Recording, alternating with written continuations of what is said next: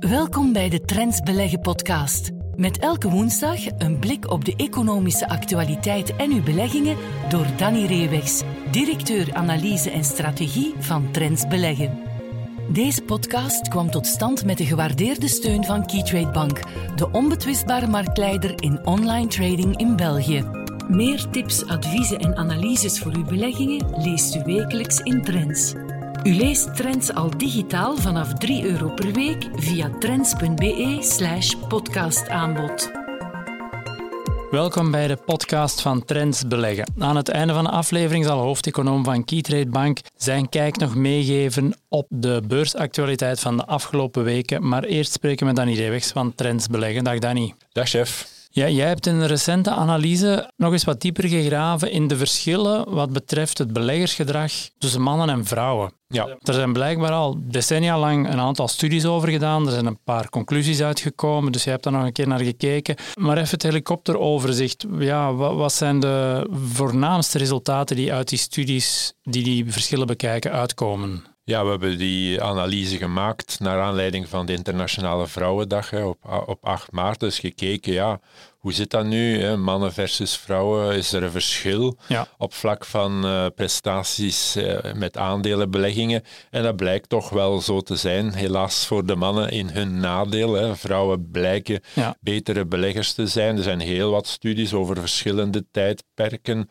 Dus ook langere studies, niet op één jaar, maar echt op... op op vele jaren. En, en dan zien we toch, ja, sommige studies komen tot een één procent rendementsverschil, andere tot twee procent. Je kunt zeggen, ja, dat is niet zoveel, maar dat is wel uh, substantieel op lange termijn, hè, want het is, het is opeenvolgend.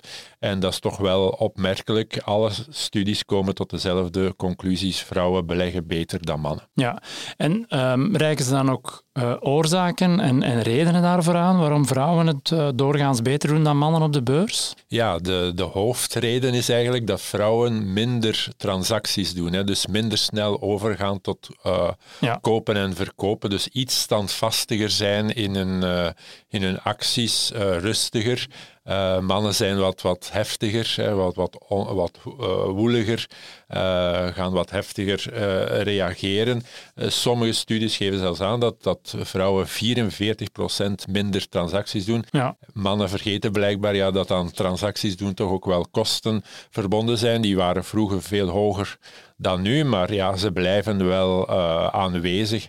En uh, blijkbaar hebben die transacties niet tot gevolg, die meerdere transacties, dat men ook betere keuzes maakt. Het is niet dat je wisselt, dat je daarom een goede wissel uh, ja. doet. Hè. Dat is in de voetballerij ook uh, niet, is het ook niet vaak zo dat het van trainers wisselen of met spelers in de match wisselen, dat dat resultaat geeft. Nee. Mannen denken dat uh, blijkbaar, vrouwen doen dat minder. En natuurlijk, dan heb je die kost niet. En dat is de eerste en belangrijke reden voor het prestatieverschil. Ja, en daarnaast, je hebt het over beleggersgedrag. Dus dan zit je een beetje in de hoek van behavioral finance. Ja.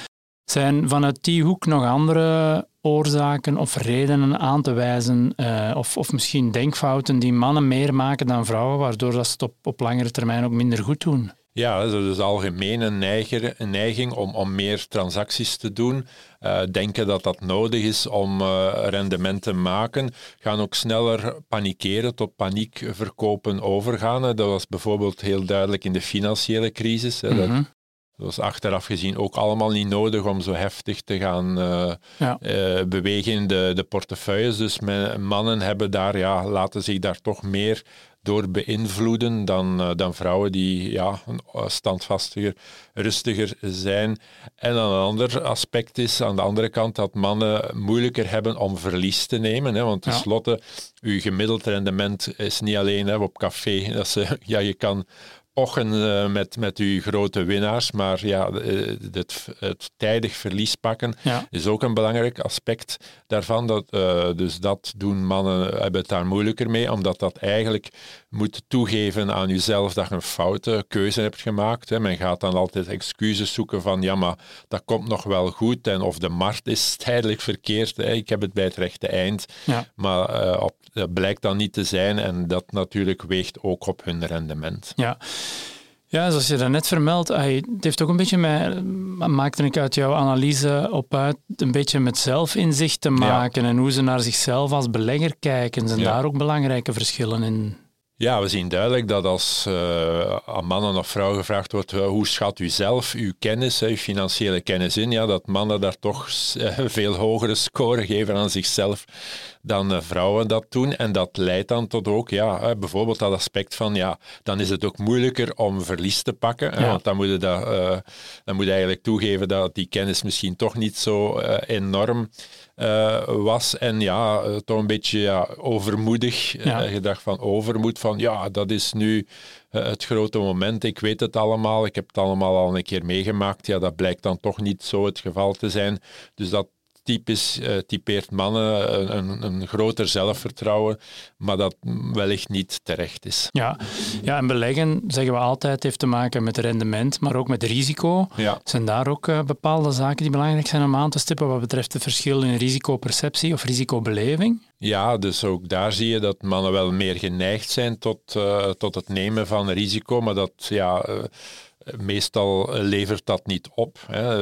Uh, risicovolle aandelen, ja, als je dan de markt verkeerd inschat, dan heb je daar ook grote, grote verliezen. En als je dan niet snel de neiging hebt om dat verlies te nemen, ja, dan kan dat toch gaan, uh, gaan wegen.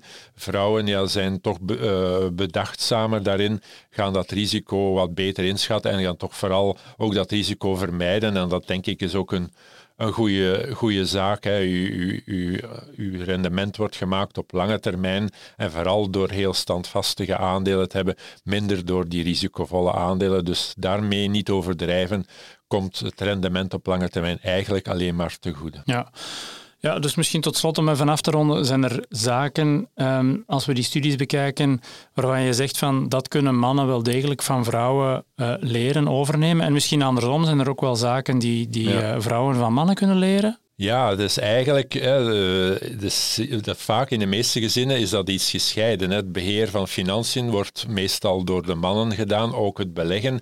Er is weinig, je ziet weinig of hoort weinig van gevallen in gezinnen waar man en vrouw eigenlijk samenwerken om die beleggingsportefeuille te gaan uh, beheren. En ja. eigenlijk zou dat wel eens een goede match kunnen, kunnen zijn, hè. Die meer bedachtzaamheid, die dat meer... Uh, Uh, oog hebben voor, voor risico, uh, die inschatting door, door vrouwen. En ja. dan de mannen die nu wel hun ervaring hebben, vele bedrijven kennen.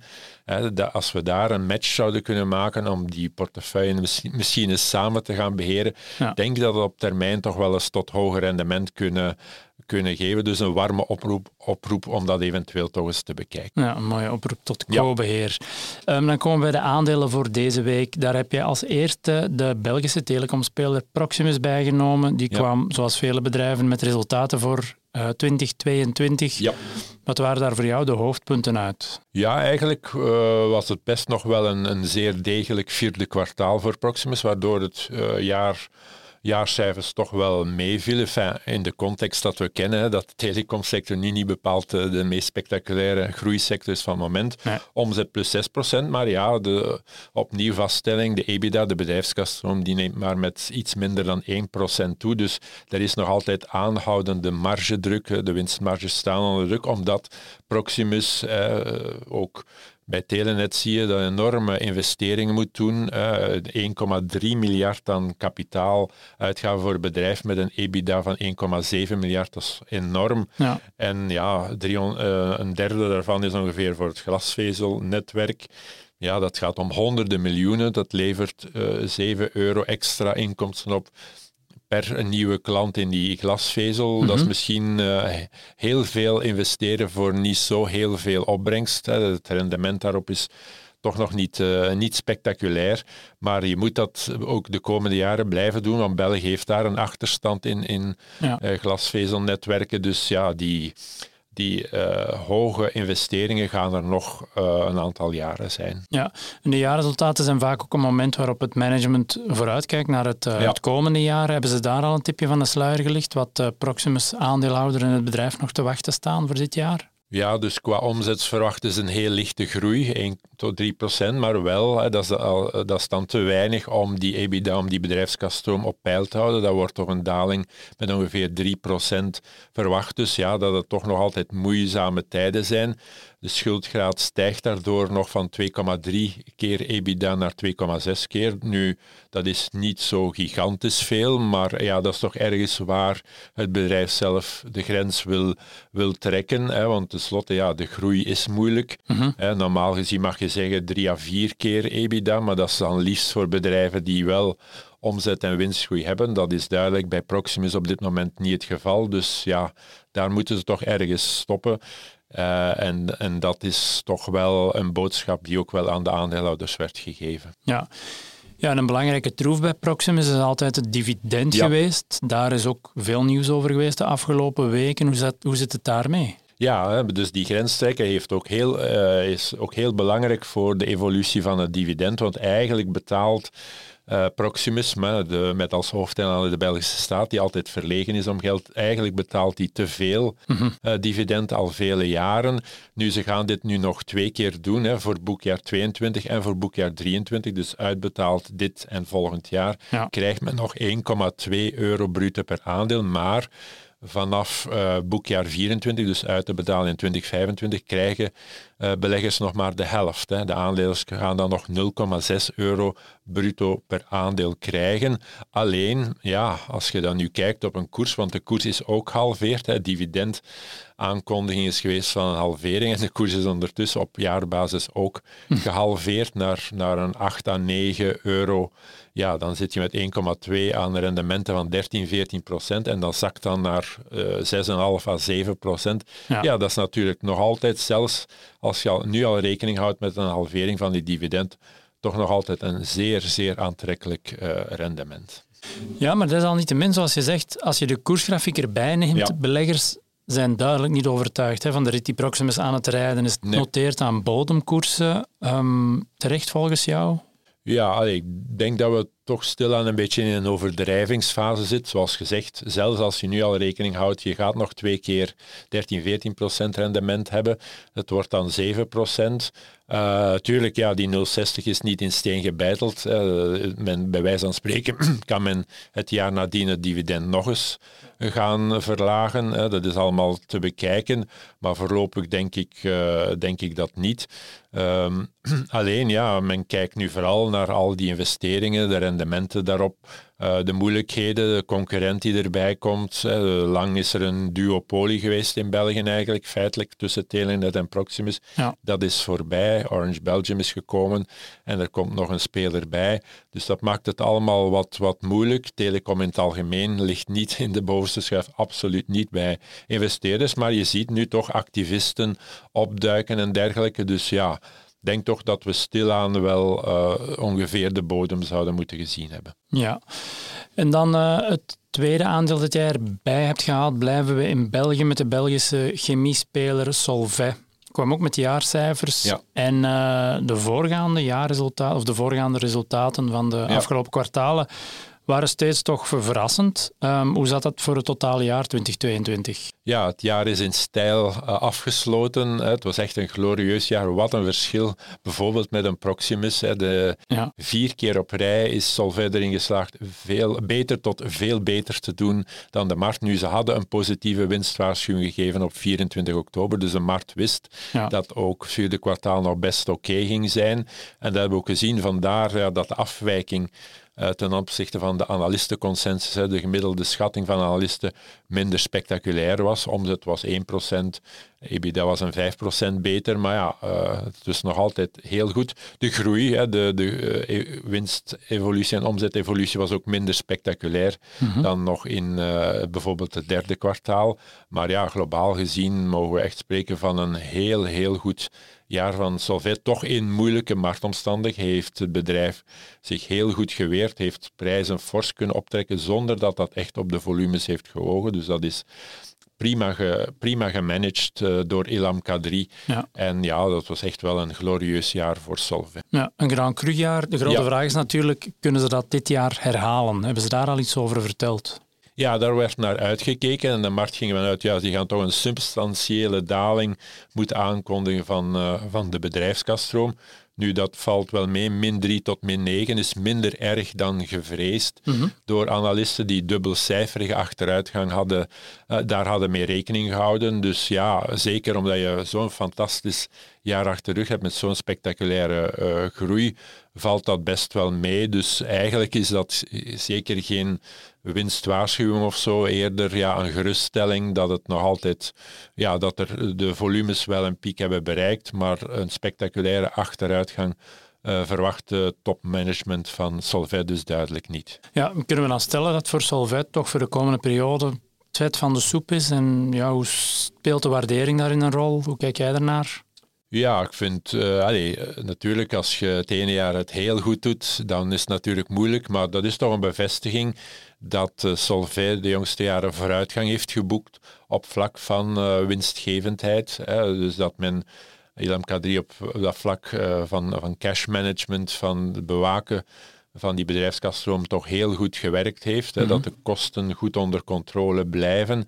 Dat men uh, toch wel een aantal goede keuzes heeft gemaakt. Dus in die zin, denk ik, zit je toch met substantieel hogere uh, cijfers dan voorheen. En ja, je kunt zeggen dat de beurs dat toch nog niet volledig geapprecieerd heeft. Eigenlijk heeft Solvay het wel beter gedaan dan vele andere spelers. Mm-hmm. En dan bijvoorbeeld de Bel twintig, wat de jaren voordien hen niet gelukt was. Ja. Maar het verschil was nu ook niet zo spectaculair. Dus de markt heeft toch nog een beetje reserve van, gaat men dit kunnen volhouden? Hè? Eén zwaluw maakt de lente niet. Dus ze willen duidelijk nog ja. bevestiging om het bedrijf een hogere waardering te geven. Oké, okay. En wij blijven het in ieder geval opvolgen voor de lezers en luisteraars. Maar voor deze week ben jij bedankt voor jouw tijd en inzichten. Graag tot volgende keer. Graag gedaan, tot volgende keer. We luisteren nu naar Geert van Herk, Chief Economist van Keytrade Bank, met zijn analyse op een aspect van de economische actualiteit. Hallo iedereen en welkom bij onze wekelijkse bijdrage aan de Inside Beleggen podcast. Wat is er aan de hand met de koperprijs? Dat is een beetje het onderwerp van de podcast van deze week. Want hoewel we recentelijk zeer positief nieuws gekregen hebben over de evolutie van de, de economische activiteit in de westerse industrielanden, zien we toch dat de koperprijs en ook de prijzen van andere industriële metalen, dat die in februari toch zeer, zeer zwak gepresteerd hebben. Wat is de oorzaak daarvan? Want, zodat ik, zoals ik daarnet al zei, de economische indicatoren voor de westerse industrielanden, of het nu de Verenigde Staten is, Japan, de eurozone of het Verenigd Koninkrijk, als we kijken naar de evolutie van de P M I-cijfers, het vertrouwen onder de ondernemers, dan zien we eigenlijk dat dat maand na maand aan het toenemen is. En dat is eigenlijk een goede vooruitlopende indicator voor de groei van de wereldeconomie. Dus het is een beetje ja, optimisme troef als we kijken naar de economische indicatoren. In tweeduizend tweeëntwintig was eigenlijk iedereen heel negatief gestemd. De recessievrees, recessievrees was zeer sterk aanwezig. Maar vanaf eind januari zien we toch een mooi herstel van uh, de economische indicatoren. En in dat opzicht is het toch vrij opmerkelijk dat in deze maand, waarin het economisch herstel toch een beetje bevestigd wordt, hè, waarbij de recessievrees weggenomen wordt, dat we op dat moment toch een uitschuiver zien van uh, de koperprijs. Het valt natuurlijk ook op dat in uh, februari van, uh, van dit jaar de emerging markets aandelen of de beurzen van de groeilanden, dat die ook een negatieve prestatie hebben laten optekenen.